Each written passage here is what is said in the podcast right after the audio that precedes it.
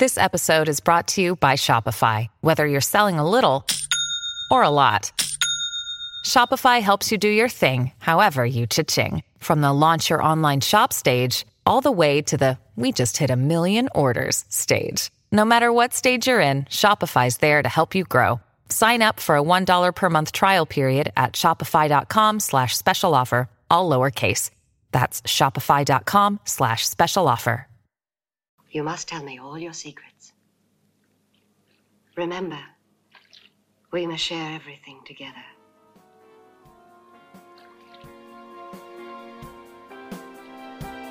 Everything.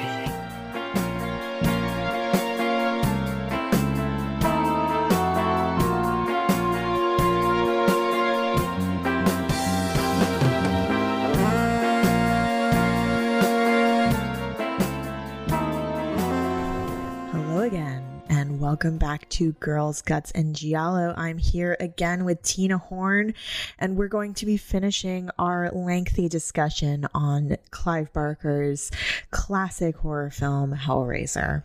Welcome back, Tina.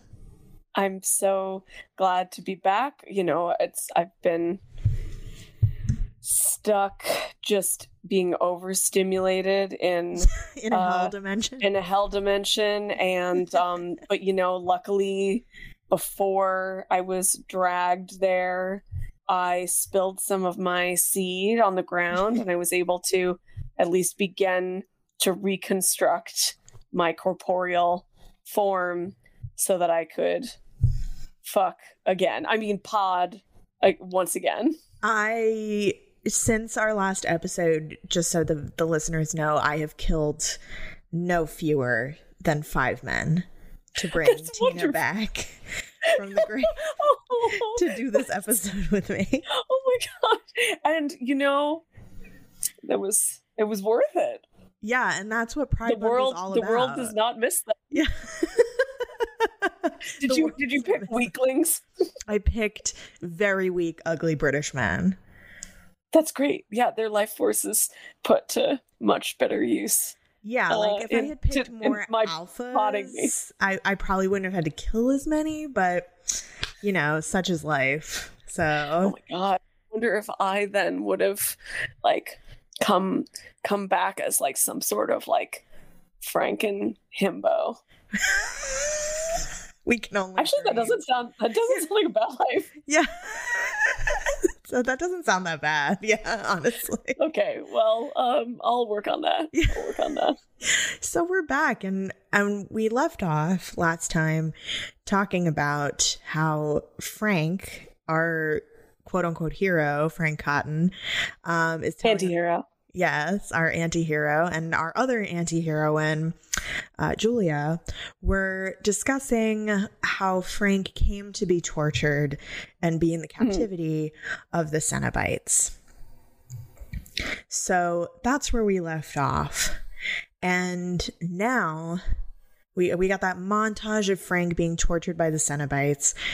Um, there's like kind of a weird throwaway scene, but I I like it because it says a lot about uh, Larry's character, where Mm. he's watching uh, boxing and he's like boxing along with the TV, and Julia is just like totally disinterested in thinking about her corpse corpse BF upstairs.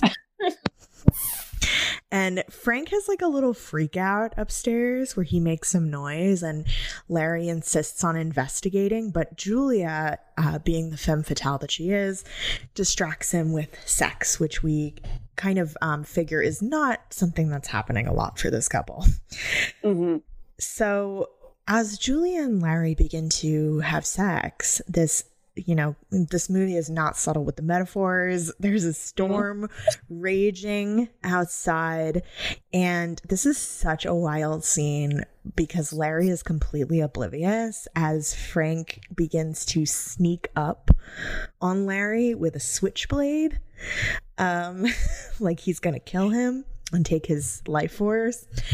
Yeah, and then Julia, who is like have who is having sex with her husband starts screaming no And Larry like, doesn't a stop. a very uncomfortable length of time. And it's definitely like horror movie pacing. Like you think that that frank is gonna kill larry in order to take his life force. And at this point at this point julia's like no just leave my schlubby husband your brother schlub schlubsband? No that doesn't quite work. Um I'll, I'll, I'll She's got like that. a shred of compassion left for him. yeah yeah yeah yeah yeah yeah. Um and she's like no you can have i'm gonna just keep bringing you guys. You can have as many guys as you want. Just like leave my husband alone for some reason even though she doesn't seem to desire or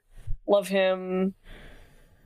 Uh, but yeah then she's like screaming no I feel like I mean, we talked about this last time where Julia's resolve becomes stronger once mm-hmm. the men get kind of rapey with her and Right. like violate her boundaries. Oh, And I feel like this is part of an extension of that. Like yes go, this you know go on i hadn't thought of this Right. This is the moment where she's like, okay, maybe fuck this guy. like it's that's that's what I that's what I think is happening. that is very smart because shortly after this, she's like, you know what? I've got some skin right here. Exactly. Yeah. I've got a person suit just conveniently located right here.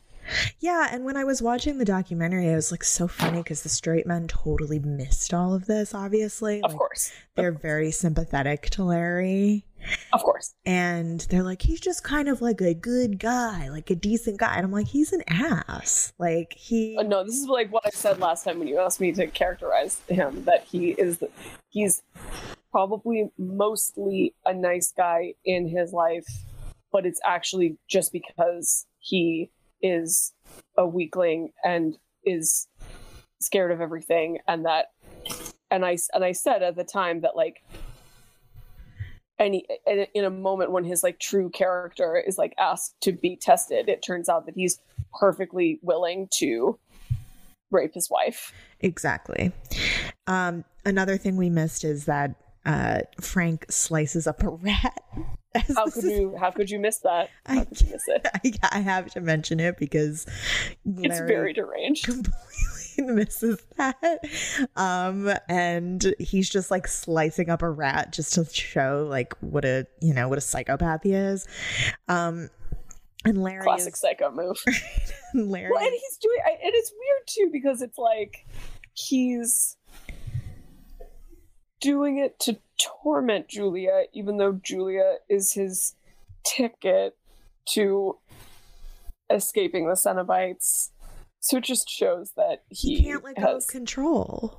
Ever. that's right that's right Yeah, yeah that's he, he has if you if y'all have missed part one i i think we we really got down to some really good nitty gritty stuff about frank's character and sadomasochism and like the nature of the cenobites and what they're offering and why frank even though he thought that he wanted it couldn't handle it. It's yeah that he classic control freak move slicing up vermin while you're in the in the dark while you're fucking their sibling you're married to classic, classic classic. But what makes sense? Who hasn't been there?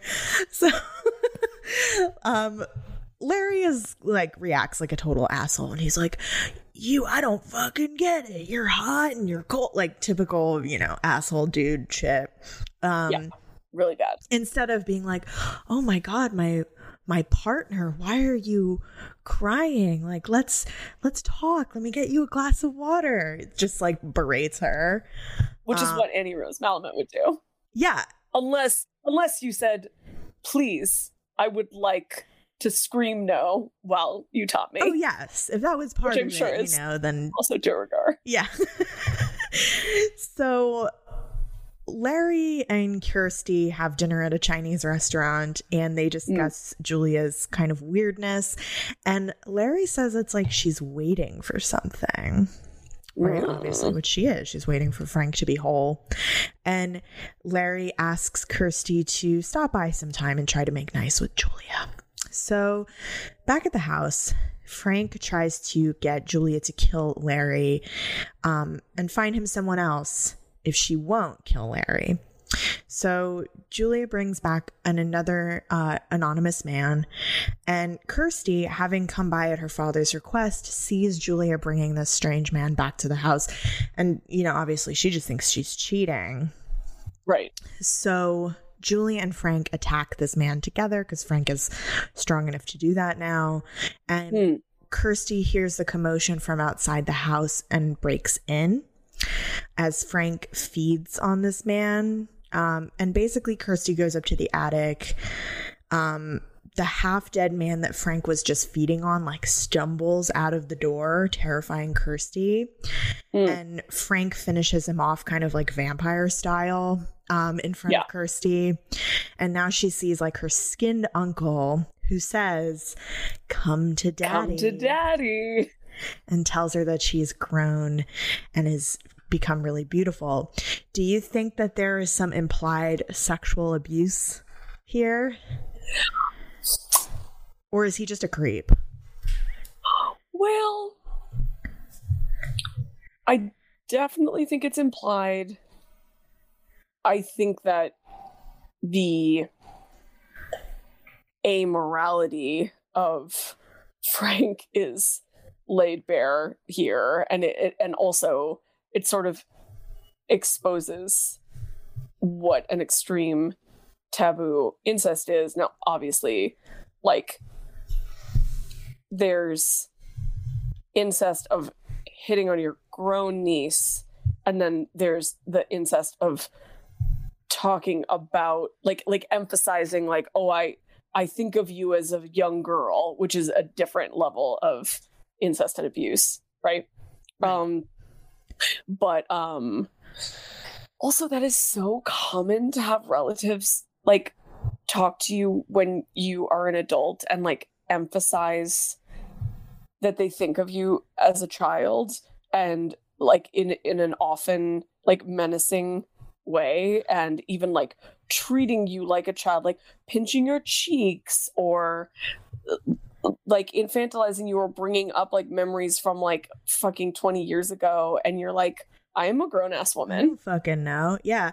And I, it also it just kind of even just talking about this just reminds me of how my mother never would have let me be alone with a male family member. And that was just fu- that was just normal. Like that was just life. Like nobody that's questioned that that's so intense. I mean, I, I except my dad. I've also well, but, I'm, I'm I'm glad to hear that. Yeah, she, you know that's not a given, but so I felt like I had to say it. But yeah, it's but like that's that to me, and I know so many women that have that experience of like yeah. I mean, I thing. I've had I've had that experience. I mean, just to fucking go there, especially for people who watch. I think that this is worth talking about for a lot of reasons. And uh, one of them is that I think that a lot of people see things like this in horror movies and their re- their reaction to it is just like again like oh this is just an amoral creep but whether it's intentional or not like part of the horror that it brings up for me is like moments not even just with family members but like family friends like mm-hmm. i have mm-hmm. i'm thinking of one time in particular uh in the not too distant past like when i was you know in my 30s when i was at a like family a holiday party and a like friend of a family member was like you know a, a like middle-aged man was like oh hey let me show you something in the garage. And it was not even like his home. And i was like okay. And you know you know me. I'm i you know i'm I, i'm like ready to be like go fuck yourself i'm ready to go full kirsty and be like fuck off you know Right. but uh but you know it's like this is the thing it's insidious they like take advantage of these situations and they know just en- like enough how to like feet like power trip on you and um you know and then we were just like in the garage and he probably had had a few beers and starts like trying to talk to me about like like dad rock and i'm like yeah totally steely dan. I'm a fool to do your dirty work. Bye. Um and- but then like all of a sudden i'm like oh shit. I'm like in a garage with this man i do not know. There's no reason for him to ask me to like come in here except to like Get you alone. get off on like enjoying like lightly terrorizing me Yup. you know and it it's just these like tiny little i mean it's not even tiny it, it's like a it's it's i guess it it's kind of like a situational microaggression you know where like Mhm. uh living in this fucking world it just like wears on you you know and for the record like nothing happened but then i'm like my blood is like turned to ice for the rest of this fucking like party where i'm just trying Mhm. to like get drunk enough to enjoy myself around my relatives um anyway so do i think that frank abused kirsty when kirsty was young I kind of am inclined it I'm inclined to say no. I'm inclined to say that I like I don't think that it actually happened, but it's just as bad for no, I'm sorry. I shouldn't say that. It's not just as bad. It is on a spectrum. Like harassment is on a spectrum with putting your hands on people and like yes. that form of like violence and sexual abuse and like kirsty is like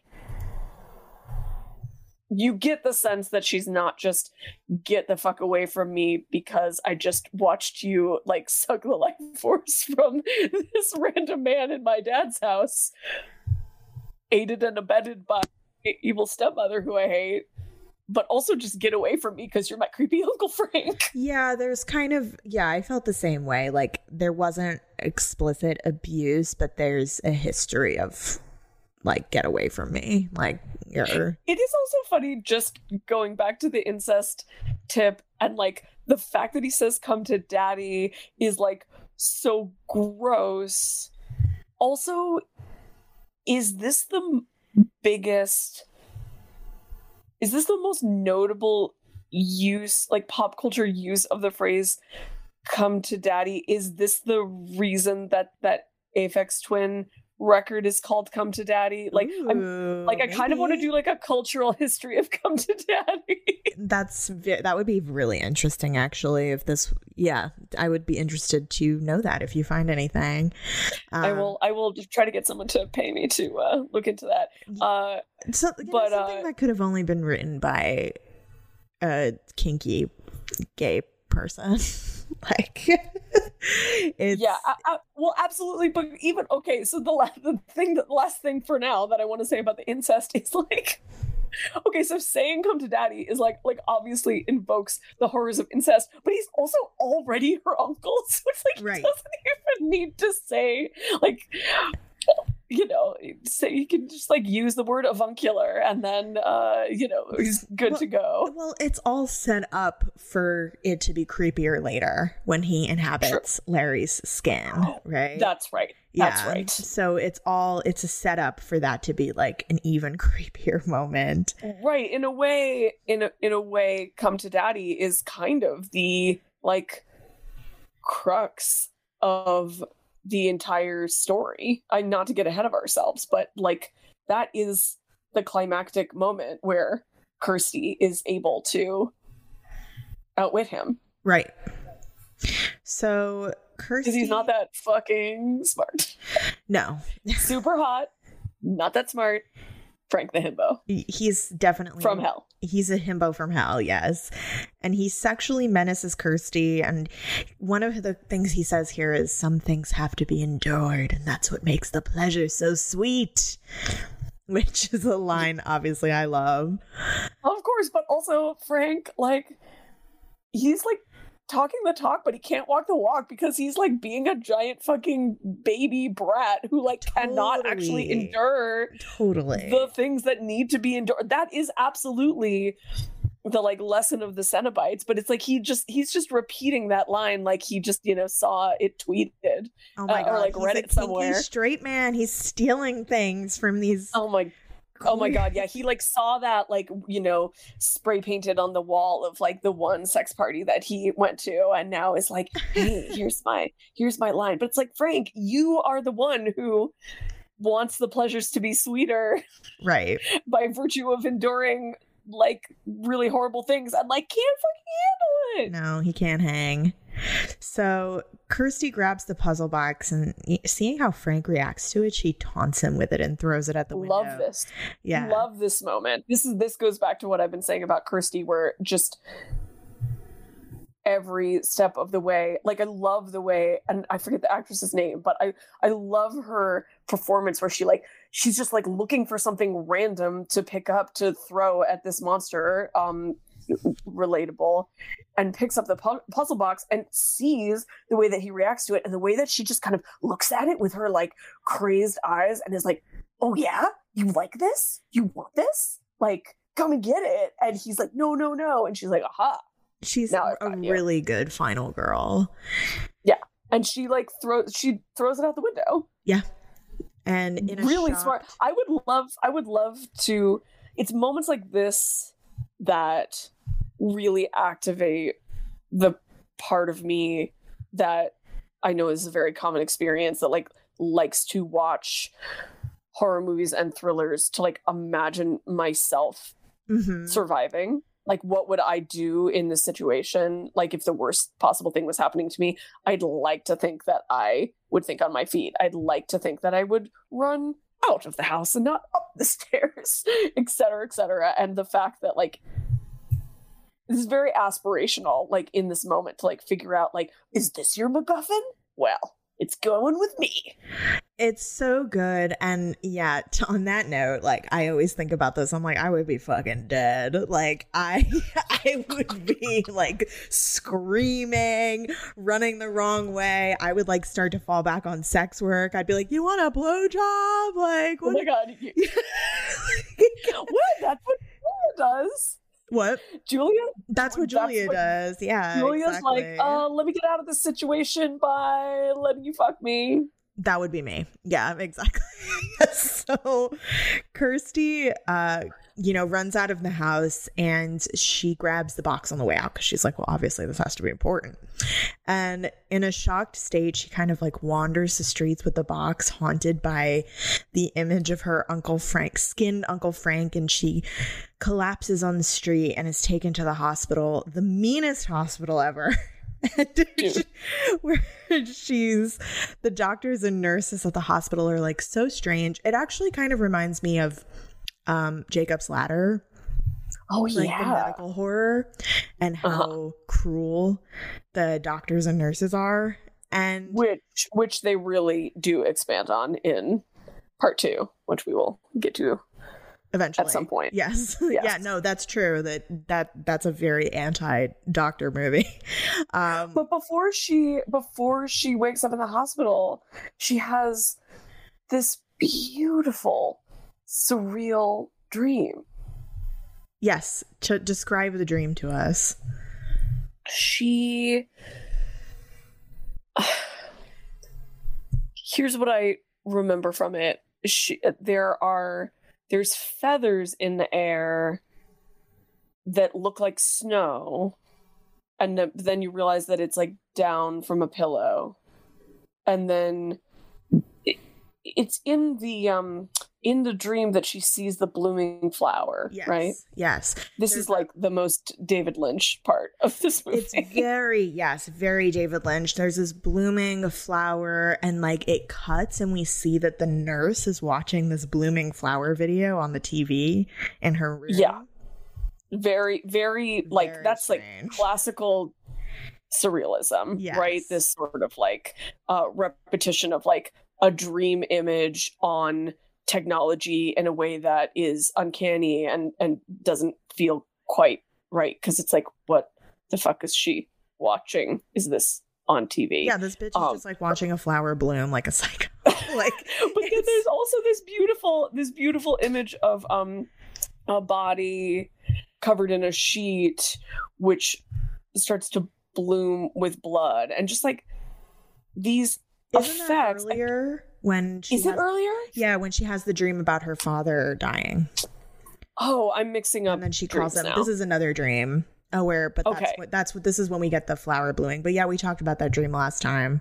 Um, right right right right when right she calls her right father and she thinks he's you know it's a it's a premonition dream yes yes so oh right and then she calls him okay Right. yes so but this is the dream where the flower is blooming and then we cut to the nurse and the doctor demands that she stay in bed but he like kind of coldly gives her the puzzle box she was clutching and is like well you were holding this when we picked you up. Maybe it'll help you remember stuff. And then he's like i can't remember if this is in the movie or the book but he's like yeah it was covered in blood but we cleaned it. I think that's in the book. Yeah.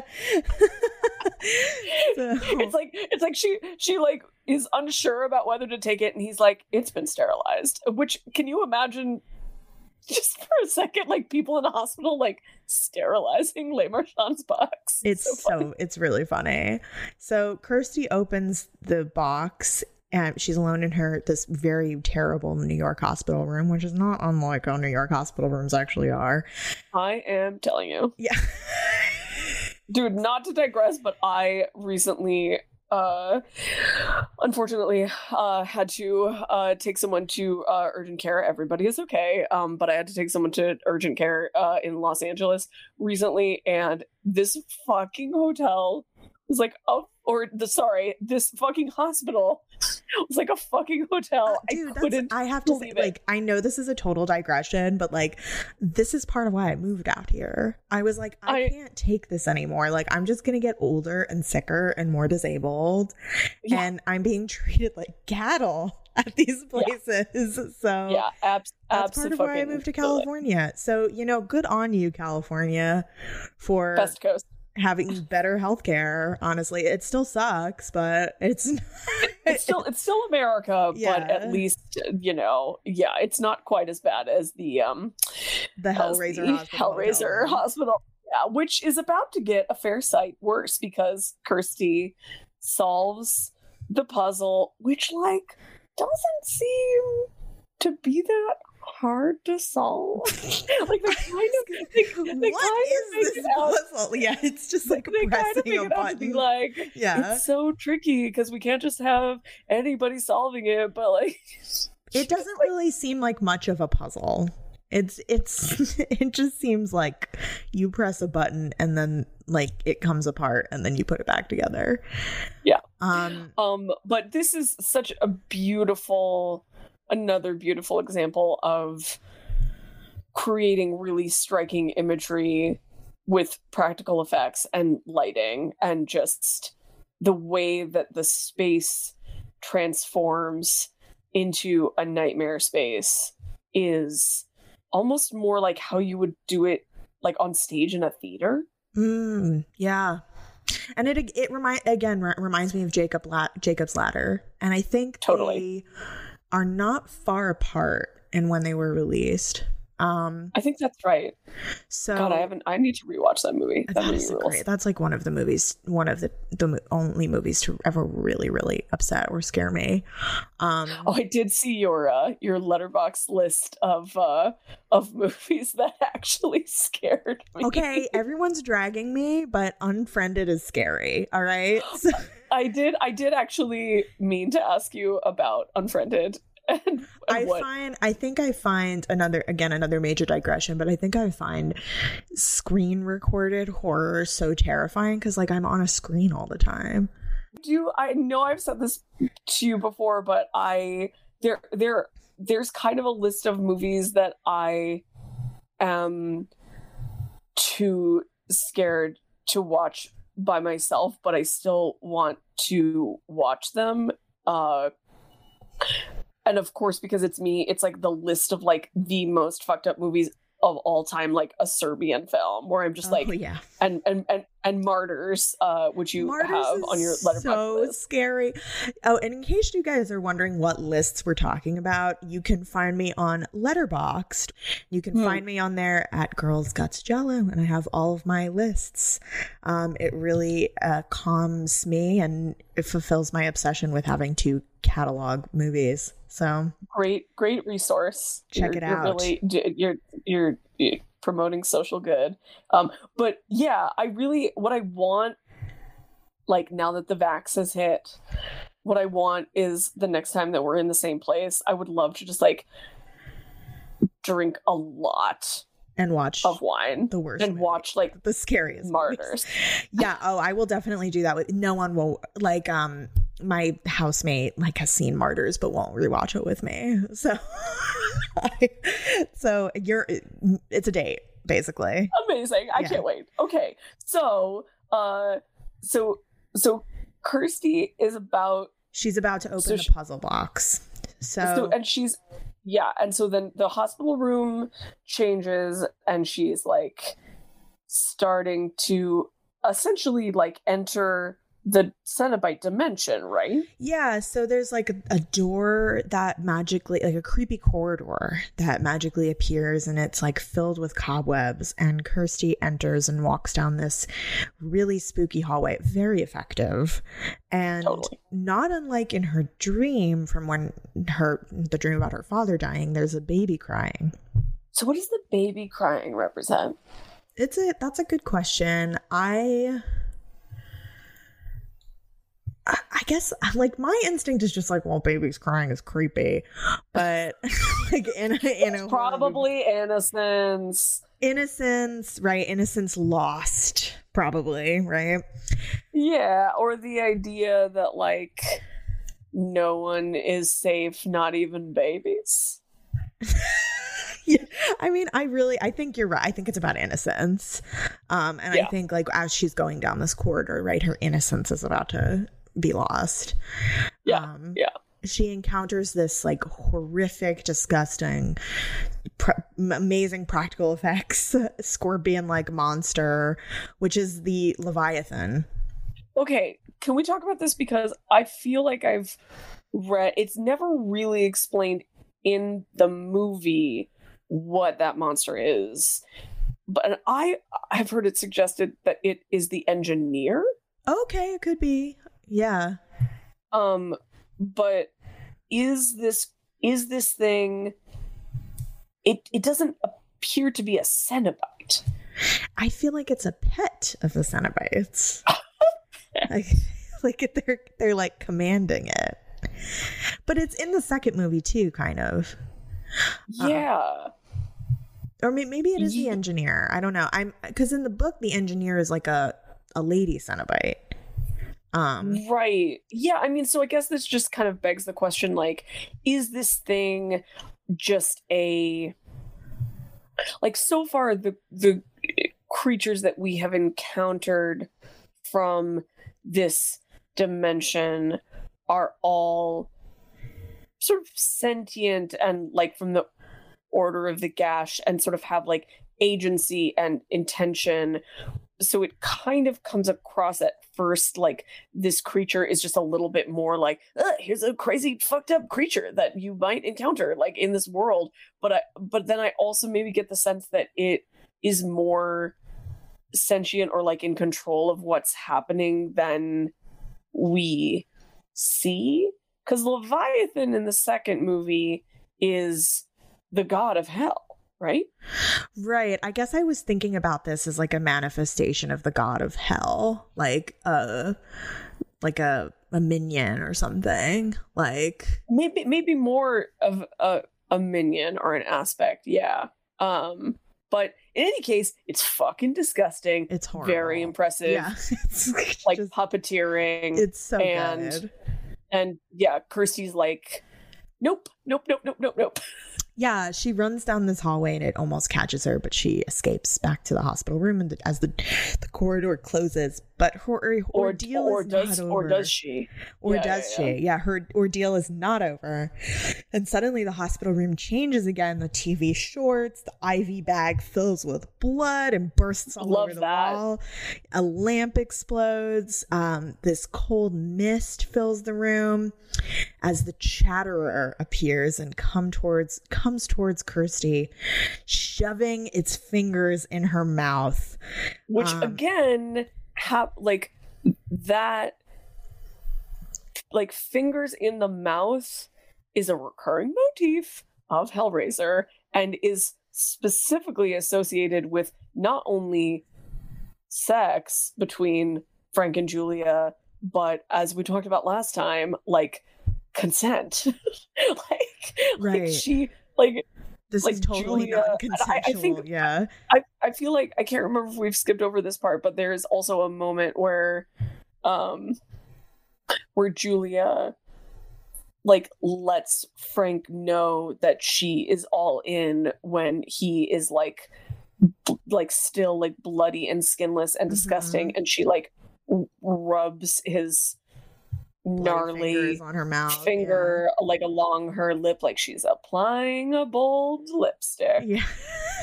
yep. and and so and and there's a scene in their flashback love scene of fingers in the mouth so then in but in this moment it's like clearly like perverse violation anyway just gotta gotta love anything with hands going into holes just gotta take a moment to talk about that because not enough of it in cinema To, it's true. They not especially these days.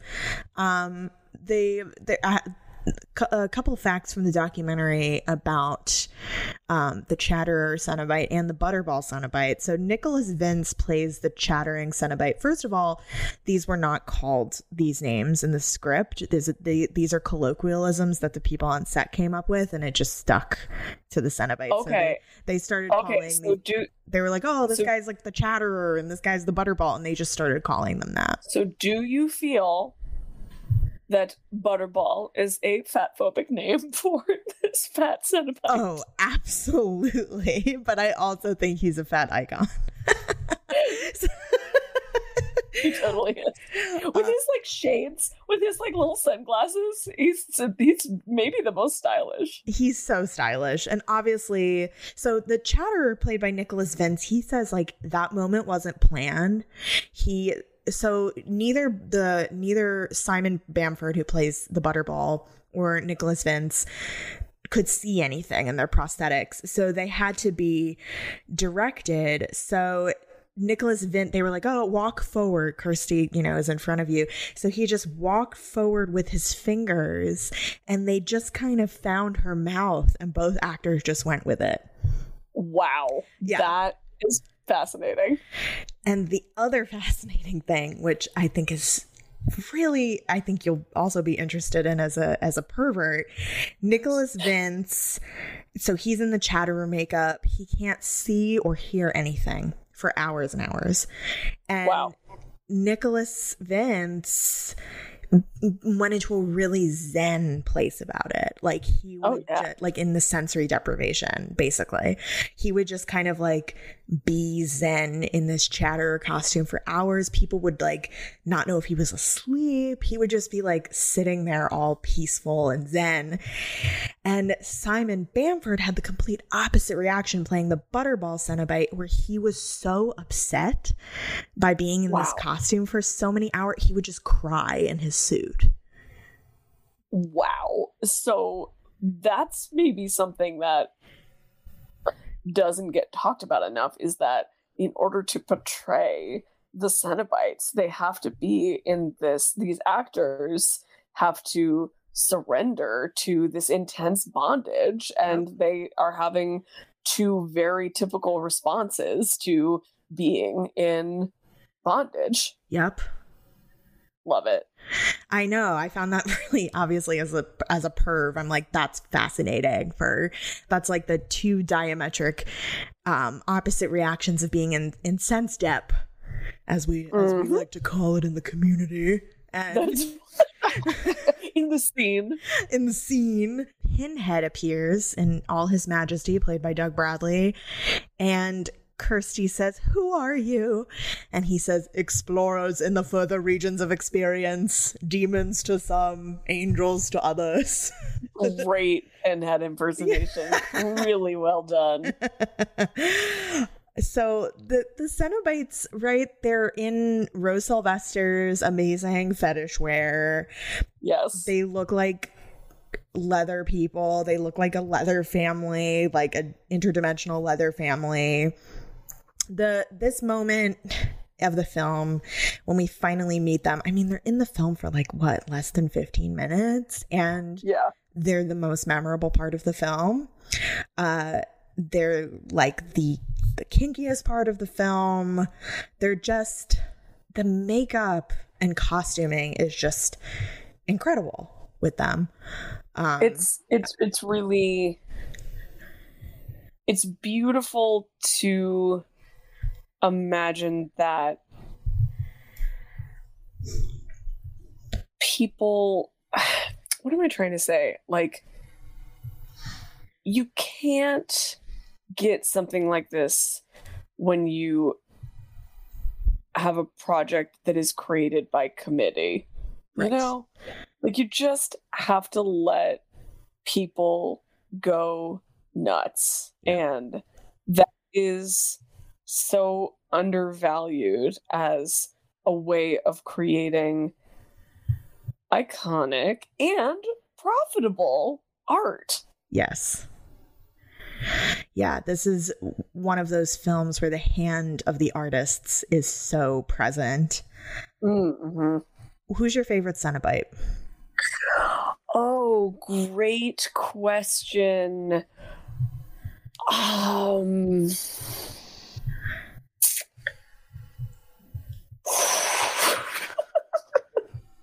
I love all my children equally.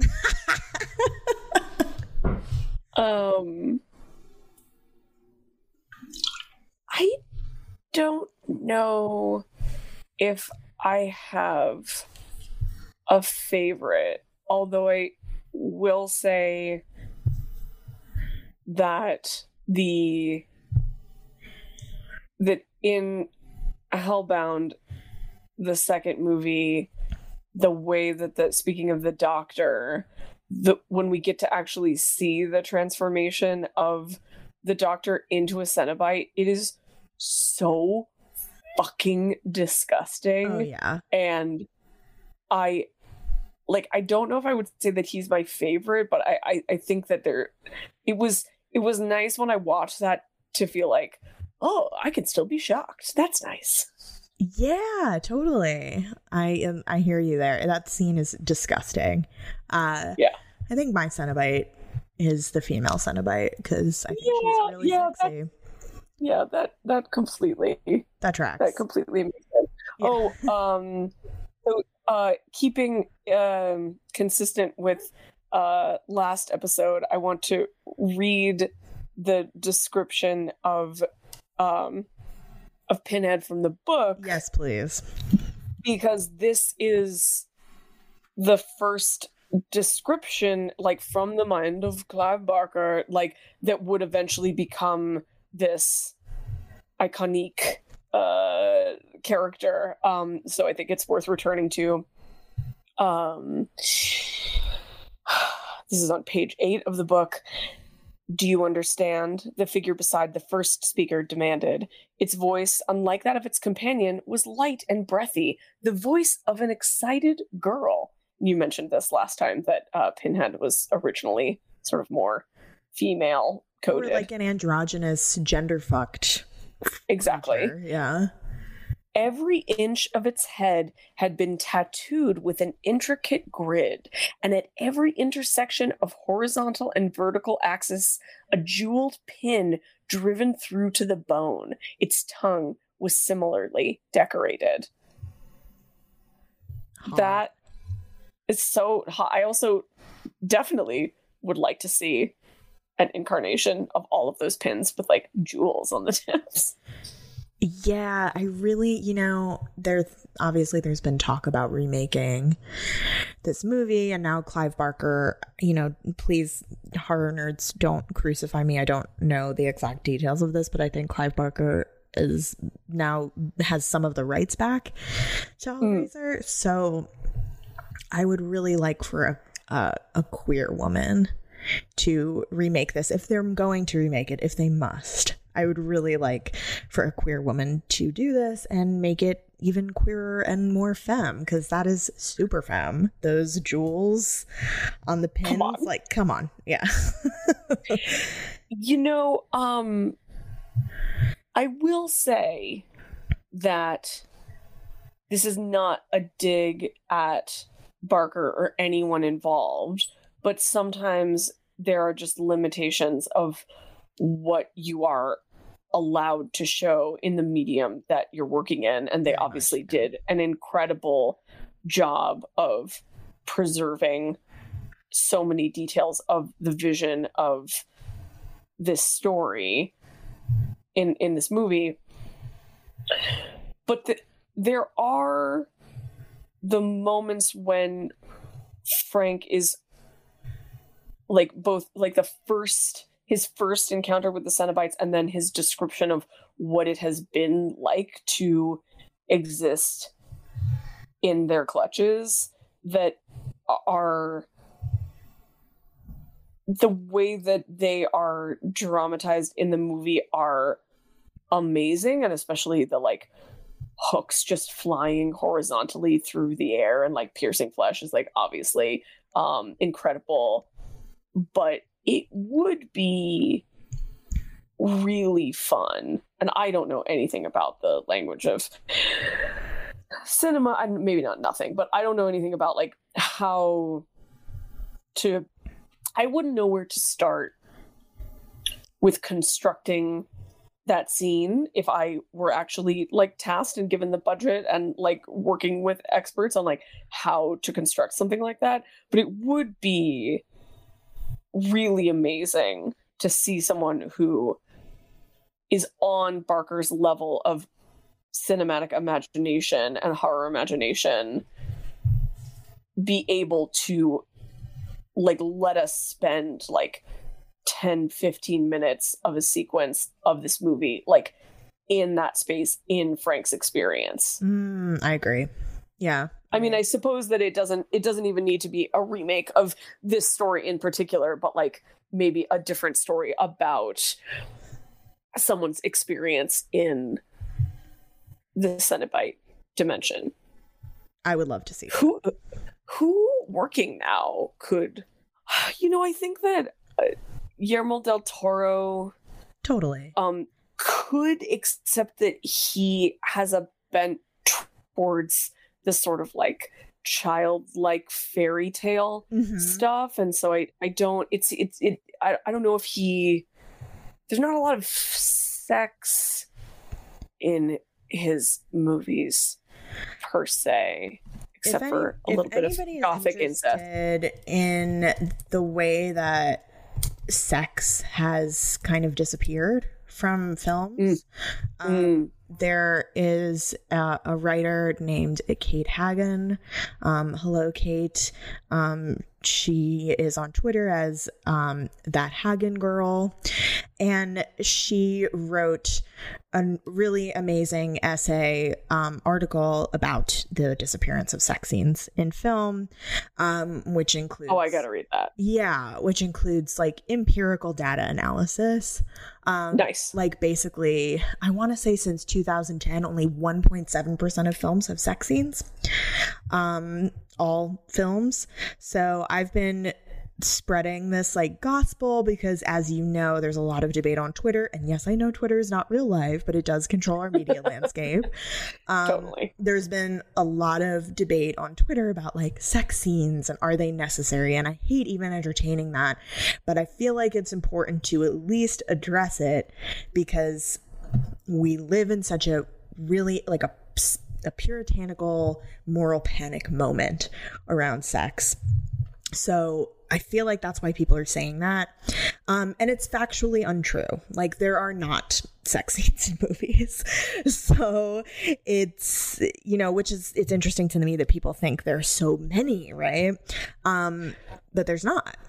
So I will send that to you, Tina. Um, yes, please. You know, and it's notes. And it's funny because I have started to get more credits lately working as an onset intimacy coordinator. That's so cool. Um, which thank you. Uh, which you know, if anybody is listening and works in film and wants and uh, to work with an intimacy coordinator with a background in the sex industry as well as literature and cultural criticism and also just like fucking talking about renowned sleazy movies on Tina podcasts. Is a renowned sex freak, so I appreciated that you called me a famous pervert. it, is, it is true. Um, uh, but um, uh, but yeah, you know, it's it's been it, it it is it's so interesting like talking to i mean i've worked with so many amazing people in both film and tv and theater at this point like but just like it it is really a way and i say this with like love and respect to the people that i've worked with it is incredible to see like what the the like fears and baggage that people are bringing to sex scenes um just from working with them on like sort of being like a stunt coordinator and and like choreographer uh but for sex. It's um you know it's it, it involves a lot of emotional labor because it brings up a lot of emotions for people. And that's just the nature of it and and it makes total sense. Um you know there are two there are two horror filmmakers who I almost feel like could do it. Um one of them I know you're going to hate me for saying this is Ryan Murphy just because No, I love like Ryan um, Murphy. like American American Horror Story is is my favorite trash. oh, I'm a it big makes- fan. I love him. Uh, awesome. Oh, great. That's an unpopular opinion. um I Well, I, I know, love I just, those. So- I I just I just love I just love camp maximalism. Like what oh, can I say? think um I think he's great. I think he yeah, camp maximalism is I I love I pretty much like everything he's done, honestly. it, it is it's it's so I mean Except Glee. like well listen i am a musical theater uh queer so I um i you. even love glee i love glee um but um uh no you know american horror story often doesn't make any sense uh and like leaves a lot to be desired but it is so batshit deranged and like really goes there which is why i enjoy it because my nerves are fried and i just need like to count on every episode of a thing just being like just fucking shaking me up. Um and there was even some moments in that the Ratched series that and i just love all the people that are cast in these movies. This is such a digression. What is happening? Uh i feel you know and also say what you will about ryan murphy but he is not scared of sex i mean No, in I his mean, that's movies part of uh, i don't know I- he may personally be very scared of sex but no, that's that's why I, I. It's part of why I like him is he's one of the only people making sex scenes. So I, I mean, you know, there's a lot of argument. Again, this is like also this is the whole thing is a huge digression, but you know, whatever. It's my podcast. Um, hell yeah and there's you know there's a lot of discussion and there has been a lot of discussion historically in feminist or queer spaces about the over sexualization of media. And i really um, there's another writer named rs benedict and she actually wrote uh, an article about this for blood knife. Yeah there's a ton of exploitation of bodies but there's no pleasure and Mm, no one is actually fucking. So it's like a very capitalist, you know, exploitation of sex and bodies, but it's not sexy or sexual. So I think yeah i would it would also be it would also be fun to see someone solving Le Marchand's box and getting it.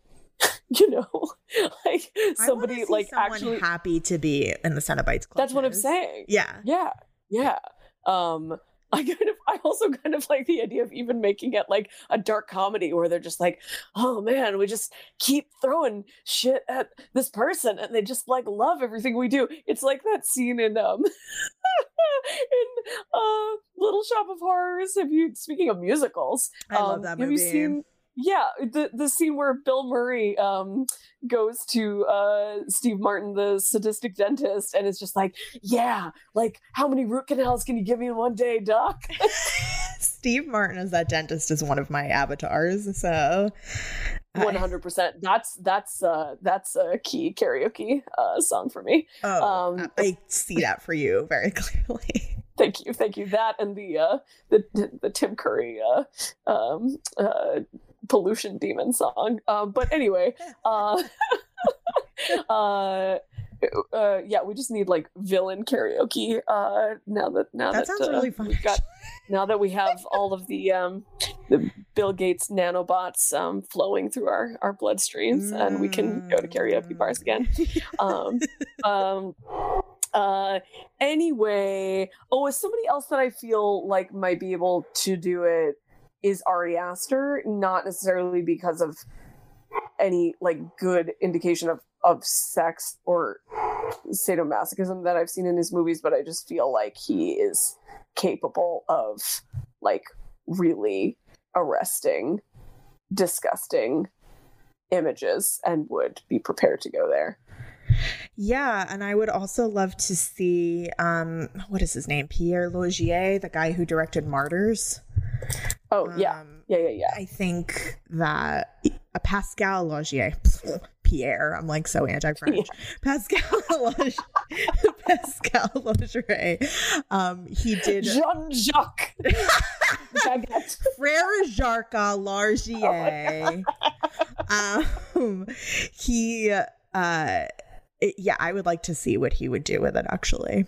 Um, well, you know that this this prudishness i mean you said it so beautifully in in the last uh in the last uh edition of in part one of this podcast that uh that you hate misogyny but you hate prudishness more. And i think that probably what we are going to see in response to whatever this gen z prudishness is is going to be like it's, it's it's hell of alarming uh especially from young queers uh mm-hmm. but um we're going to see like a a swing in the opposite direction like what is it what is it the like french like extremist uh, totally there's going to be a response right? Yeah yeah I yeah. mean, new french like new french extremity um right that's what it's called. Yeah yeah yeah. and yeah and uh, before we get back into the movie just to get on my high horse for a second because we're talking about Please this do. and i feel so passionately about this i think that the current discourse around younger queer people and even people our age um who you know, are kind of adopting these uh, backward puritanical ideals. It's just really indicative of how effective the right has been in co-opting social justice language and Correct. how effective they have been with the passing of FOSTA SESTA that happened a few years ago how Correct. that campaign that they've been setting up for since the at least the 1980s um how right and these these been. these coalitions of the religious right and uh, evangelicals and second wave feminists and homonormativity and like all of these different people who are just like we can i mean not to keep promoting myself, but my comic book, Safe Sex, is I mean, it's like specifically, that. yeah, it's a social thriller about those coalitions and the ways that they are like, we want to preserve our way of life and we are going to marginalize like freaks and perverts because everybody can get behind the idea that these people are bad for society. Yep, we can even get other queer people behind it. Yeah. Exactly. Exactly. So if you Oy, ever oy, find oy. yourself Well- aligning with that, which you probably don't if you're listening to this podcast, but if you do, take a second to off. consider that you are aligning yourself with uh, an evangelical Christian right ideology. Kirsty, um, So you know, Kirsty's like, She's listen, like, please don't take me. I the opening the box was a mistake, and the Cenobites tell, Cenobites tell her that she must come with us and taste our pleasures. Um, and uh, Pinhead also has this iconic line where he's like, "No tears, it's a waste of good suffering." beautiful. and Kirsty tells the Cenobites, you know, that Frank escaped them and asks to trade him for her, and she'll Again, lead them to Kirsty him. so so thinking on her feet under incredible duress Totally. is like, wait a minute, like I know who like all bets are off with my with my like like you know like filial piety to my uncle like i will definitely be throwing him under the bus right now Yeah, and I love that the female Cenobite is like, perhaps we prefer you. nice and then they're like, eh, they don't actually agree to it. They're like, eh, maybe. And uh they're like oh this will be amusing exactly. And Pinhead, of course, says the, the another iconic line where he's like, We'll tear your soul apart.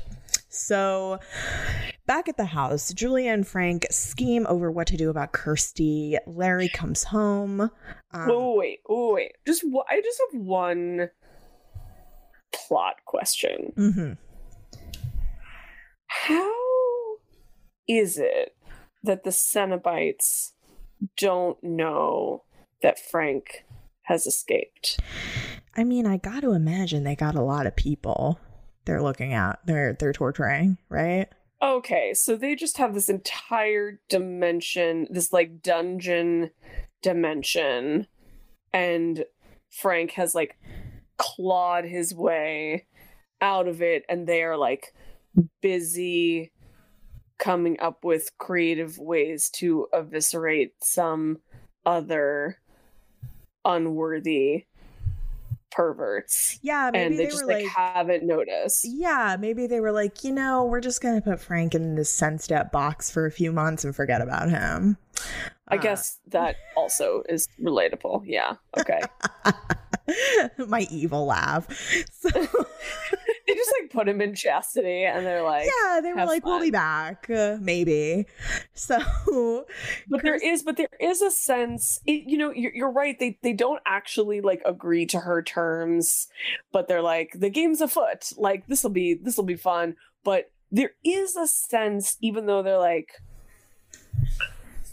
well, we don't really care, but they do have rules that they have to adhere to. Like they have to be summoned. Mhm. and once you've summoned that i'm very interested in like there's consent. world world rules yes and there's consent so it's like you've summoned them you can't retract your consent unfortunately which is bad politics but that's fine um it's the, they're the Cenobites um and so they um they they have to be summoned once you've summoned them they have like dominion over you and can do whatever they want with you uh for eternity presumably um and the fact that Frank has escaped means that they are interested in bringing him back. Like, I think they are sort of offended by the idea that he would escape because he's terrified that they're going to find him and bring him back. So I think they are a little bit like, once you belong to us, like you're our pet, and like we're gonna like send the hounds after you and bring you back. Yeah, if I, and if I can even get deep with it and make like a biblical connection, like this I I kind of like the idea of them being close enough to human that they make human errors. Like Oh, I like that. yeah, like they don't know that he's missing and it kind of reminds me of in the book of Genesis when God What is this? I've never heard of this book. Is it a what is is it like a bestseller? What is it? the book of Genesis? The Gen- first- Gen- Gen- first book- Genesis? Never heard of it. I'm, I'm like, are you being sarcastic? Is that an R. Crumb comic? Okay, anyway, go on. so uh, when god is uh, walking through the garden of eden and adam and eve are hiding from him because they're hiding their Mm. nakedness and god you know god says where are you like why would god not know that so Right, right. there's this human element to um these gods or whatever they are Well, he's very jealous. yeah He's not not not polyamory would not work for the Old Testament. no no no, no not at all so No Uh, compersion no From- compersion here for for from- Yahweh. from God. So yeah, from Yahweh, exactly. um okay, okay. That that that um I like that a lot. I'm glad we went on that detour because that is that's sort of because they're they're not really they're not really gods. They're sort of more like um like an or like they're the order of the gash, so they're kind of more like priests, but they have sort of like like a. I mean, they certainly have. They're powerful. So right. So uh Kirsty's boyfriend, useless boyfriend Steve, comes to visit her in the hospital, but she's escaped. Um, and Julia and quote unquote Larry um, have sex, but it's obviously not Larry because Julia's so into it, right? I'm I, I'm I'm very I'm happy for Julia that she got her reward for all of that hard work that Yeah, she got, did. She got some sex. So Kirsty comes back to the house and demands to see her father, and Kirsty sees Larry in his bedroom and she hugs him, relieved, but something really isn't right. Um, Larry's head is kind of bloody. He's like skin, his skin is like busting at the seams. um, it's almost as if it's not his skin. So obviously Frank has killed Larry and is wearing his skin, but Kirsty doesn't know that yet. So um he tells Kirsty that he killed Frank, and Kirsty insists on seeing Frank's body and goes into the attic and sees a, a skinned, steaming corpse. And Gotta love that that steam. love that steaming corpse. And the Oh, so sad. Appear again. It is sad. And Pinhead says, We want the man who did this. Um, but Kirsty thinks that her father did that. So um, she's like, No, you can't have him, and runs away. And there's this scuffle with Julia and Larry in which uh, Kirsty realizes that Larry is actually Frank because he says, Come to daddy. Uh, There it is. there it is. And she scratches that some of the skin off his face.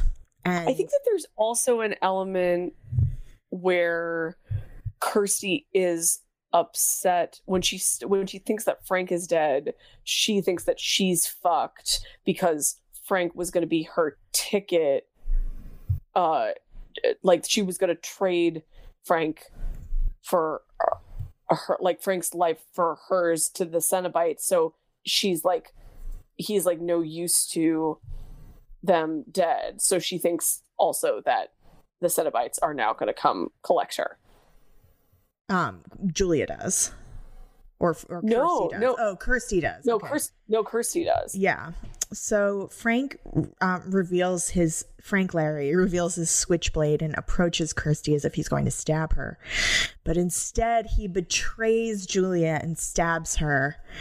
Um, and he says it's nothing personal, baby. And the life drains from Julia, a la the Hunger style, um, as she rapidly becomes a hideous corpse.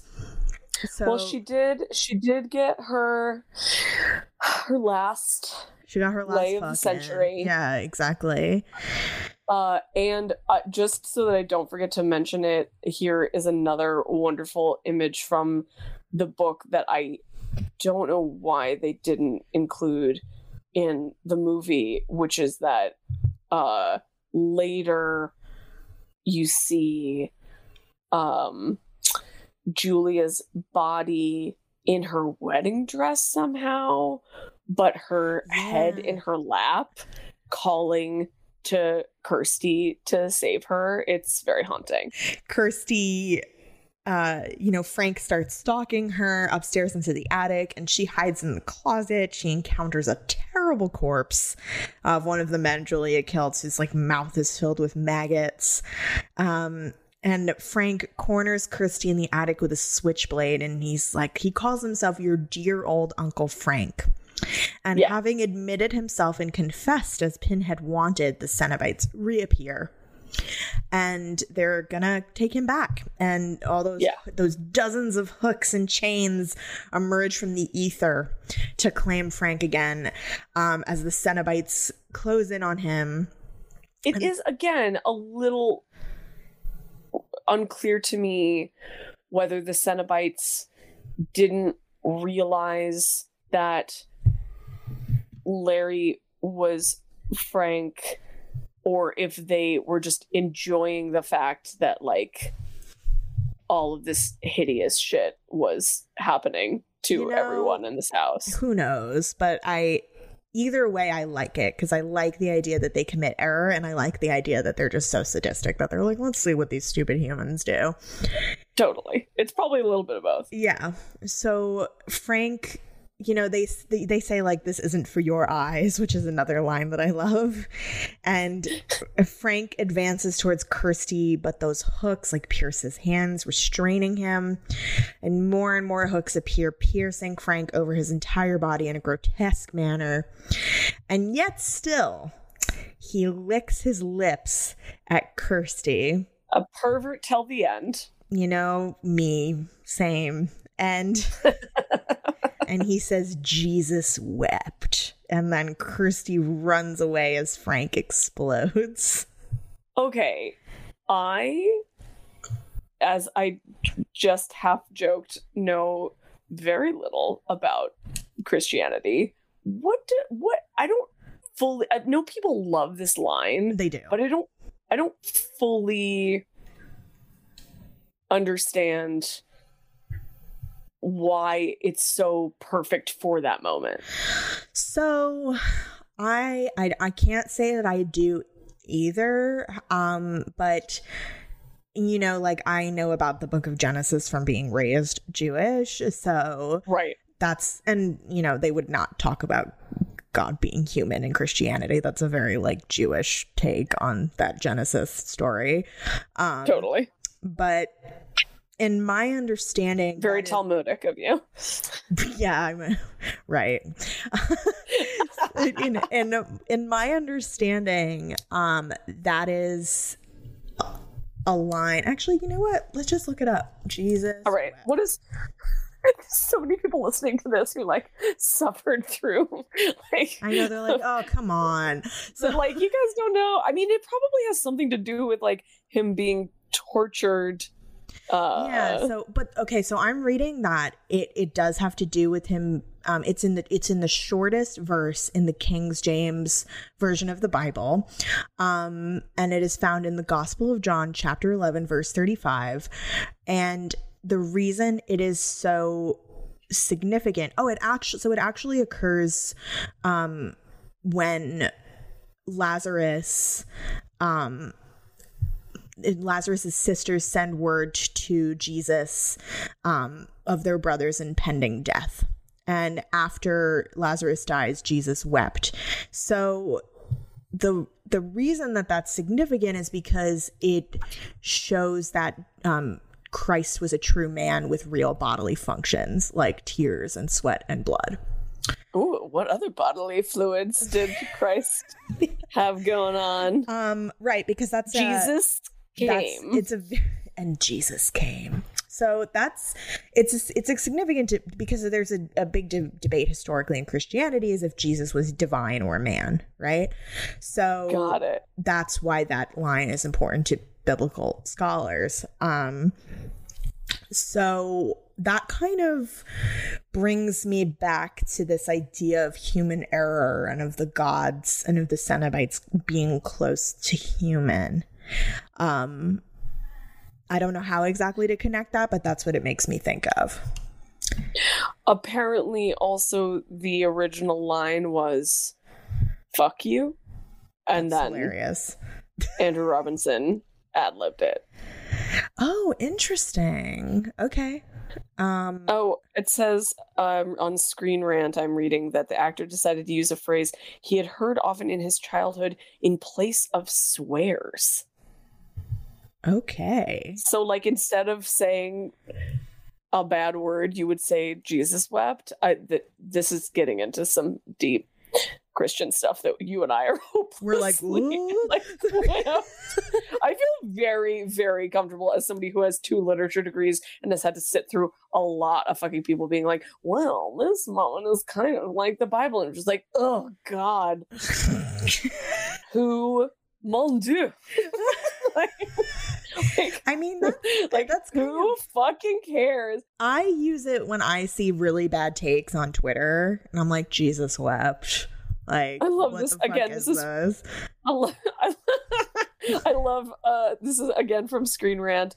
Uh it's possible that the phrase is used as a way to mock Christie's horror and grief over her father um in the Mm. face of Frank's sublime agony. It can also be seen as a sort of dark comedic line as if Frank is essentially saying, "Oh bother," just because he's being literally ripped to pieces. Oh my god. Yeah. I mean, it's a very interesting choice. I find it interesting that that was his that Andrew Robinson's ad lib.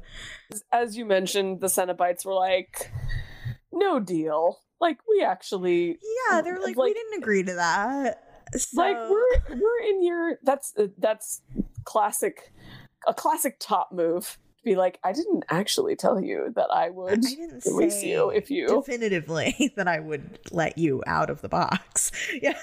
yeah and there you know i mean at th- this this moment like the climax of this movie really is is is the moment where this is the the movie is the most at, at its at its peak like haunted house right things are just going like full. Yeah. haunted house like even just the fact that like so much shit is going on that you've forgotten that like also the house is full of the like desiccated corpses of So like many all of Julia's corpses. victims Yeah, the there's this great part where um the female Cenobite advances towards Christy, Kirsty sca- scraping a hook against the wall as blood drips out of the wall.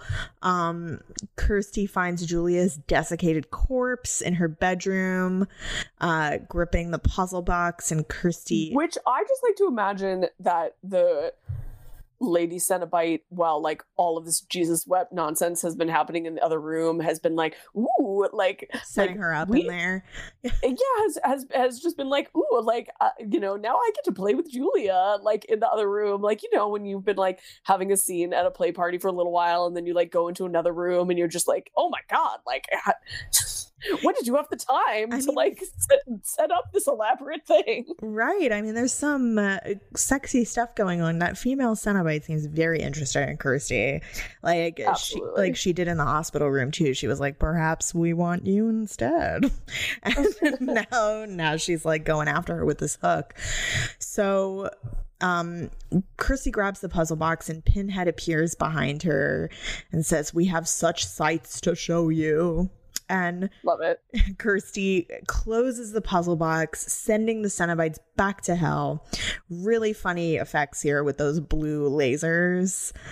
oh yeah yeah definitely go back definitely- to hell. yeah it's a little um those those lasers are uh, perhaps the most the most dated that Yes, the that this film that the movie. Yeah, um is this the point where uh, steve tries to Steve help fucking shows up. Yeah, he, try- he tries to help and uh, The house is and Kirsty just like literally is like it- it's not just us that thinks that Steve is useless. She like literally shoves him away. She's like, "You have no idea what I have been going through. You She's cannot help me." Um and uh but then he gives her his dope jean jacket, which is like the only helpful thing he does. Totally. Um, Kirsty, you know, she uses the puzzle box to send the Cenobites back to hell, but the box has a mind of its own and it releases that creature from before into the house. Mm. And the creature and Kirsty fight over the box, but Kirsty wins and sends the creature back to hell, our great final girl. And Kirsty and Steve watch the house burn to the ground. Uh, Kirsty throws the puzzle box in the fire. This is the stupidest part of the movie to me. It is. It, it is. It makes no sense. Yeah, the creepy vagrant who's been following Kirsty around appears and walks into the fire, retrieving the box, and suddenly turns into like a hellish skeleton pterodactyl that flies away with the puzzle box. and It's like who is he supposed to have been? exactly Like, what? Like just another demon from hell? I'm sensing that there was maybe some cocaine involved in this part There's, of the there's design. always cocaine. Yeah. It was the 80s. I mean, you know, party on. like, Party on, Yeah. indeed. yeah, possibly some cocaine involved in the writing of this ending. And the last thing we see is the old wizened man from the beginning of the film offering uh, the puzzle box to another man, saying, What's your pleasure? And then the movie ends on a kind of a weak note, disappointingly. Un- unfortunately, but uh, the the highs have been so high. Exactly that we we excuse the ending because it's just such an incredible film.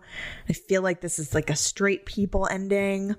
This will this this ending is also it will set us up for all of the sequels um which turn the Cenobites from esoteric sadomasochists into like slashers.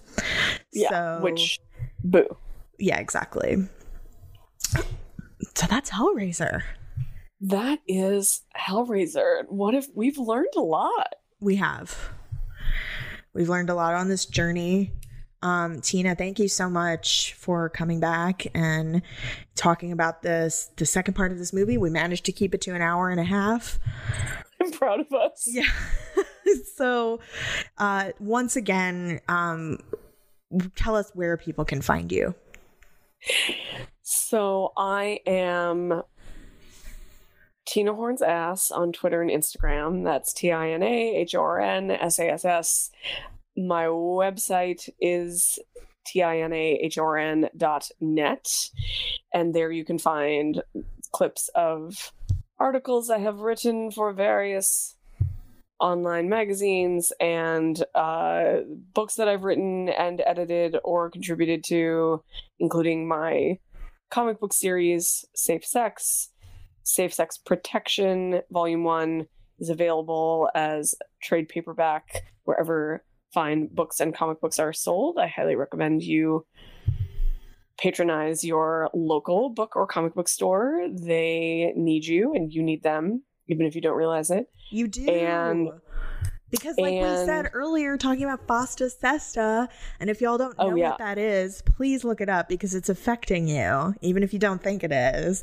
These places like Amazon and AbeBooks that are par- are partnering with these payment processors that are funded by evangelical Christian organizations, like anti quote unquote anti trafficking organizations. So please patronize local bookstores whenever you can because that's why things get censored. Yeah, and then also letting your local book and comic book stores know that you are interested in not just my books, but um, uh, all books that are written by queer creators that have Yes. sexual themes that like like advocating for your right as an adult to read uh, adult literature that has adult themes including ultraviolence and torture and pleasurable sex and Yep. love and Some of the good Like- old ultra violence. yes, exactly. Uh, and like nonconformist bodies and all kinds of things. Um, it's it's really important because you, if you think that you know how at every level of the marketplace people are scared to touch anything related to sexual subcultures mm-hmm. like it's a hundred times worse than you think it is. Take it from someone who knows. So take it um, from the like, both of us. Yeah. take it from the dude we take it from us. We know. Yeah we it is a fucking miracle that we can make fun of christ and talk about how much we love like the hooks and chains piercing our flesh on this podcast network avail or n- not podcast network on this podcast well which is available like be, on the internet. that's why i will always be indie because no one will touch me. So i mean i'm Fuck okay yeah. with that. I don't i don't want to be censored. So it's you know this is not the, that the the idea all this discourse around kink at pride all all of this Ugh, stuff that's yawn. coming up that is already the dominant ideology. So it's so real. exactly. So take it take it from us. It this shit is bad out here. So yes uh and something to something to watch out for from me is the next volume of Safe Sex, which is called Safe Sex Terms of Service, not coincidentally to all of this uh, internet censorship stuff that we're talking about, which is a total body horror, cyber thriller, fetish love fest about like a group of queer sex workers fighting the power, which in this case is manifested as both incels and then a um I, I want to sort of keep the like role of the bimbo bots in this book sort of mysterious. Um, so I don't want to spoil too much, but there's bimbo bots yeah. involved. Um, so if you like bimbos and you like bots, you know I do. The, the fembots from Austin Powers are like a gay root for me. Oh my god, that's amazing.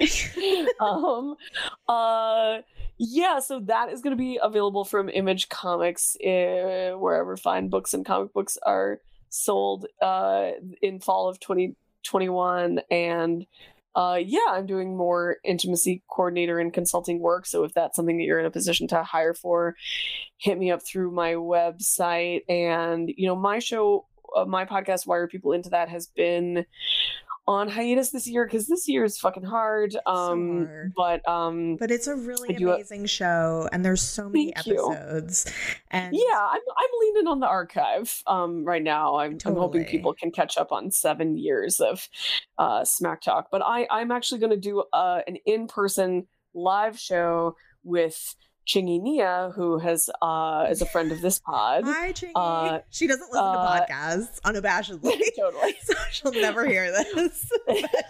but uh, but we're we're gonna. She is uh, hilarious, and uh, you know, even like makes me blush, um, which is hard to do. Uh, was, so we're gonna do a live version of why are People into that uh, at this awesome gallery in LA called Junior High. Um, Fuck, I had a show on, at junior on, high. So many connections. Yeah, uh, it's it's a great place. Um, uh, when is that? So that's on July 11th. So um, I want to uh, come you know, to LA for that. You should. You should, and then we'll, you know, we'll paint the town some colors. I don't know, pink. We'll paint the town pink. We'll paint it black. I don't know. um, but then we'll great. like get that's just, really like, exciting. Wasted and watch some new French extreme cinema. Yes. Um, and um, but we'll like project it on the side of a building and are and horrify uh, the neighbors. Um, and what the fuck else do I do? You should give me money shit's hard. You should. Yeah. I mean, you know, it's hard for all of us right now. And I want you all to know that there are queer people making the queer art that you want already. And totally. you just have to go outside of the streaming model and Amazon to find it because they're not gonna they're not going to support this work. So please Yeah, if you are a fan of Hellraiser, just remember that queer perverts died for your sins. Jesus wept to bring you this these fucking the shit you love. Um, and if you keep throwing queer perverts under the bus, then you won't have more Hellraisers in your life, and then you will be the one who is weeping. no, everything will be YA and Disney Plus. So Oh god. don't let it happen. Patronize Don't let it happen. Yeah, you patronize have the power. yeah patreon.com slash girls guts giallo i do screenings discussions um you know follow me there follow both of us on social media i'm girls guts giallo everywhere um except tiktok because they keep deleting my account but i'm on my there now as les vampire x. So I, I do I do so appreciate that you managed to sneak some of the Crisco disco fisting scenes from cruising onto Instagram this week. Totally. I know. It's like only a matter Well of time done. before they find me, but you don't I'm uh, you know, I'm I'm trying to be good so I don't get my accounts deleted. It, good aka boring cuz boners and fun is illegal. So Oh, you are you are anything but boring. Thank you. I try.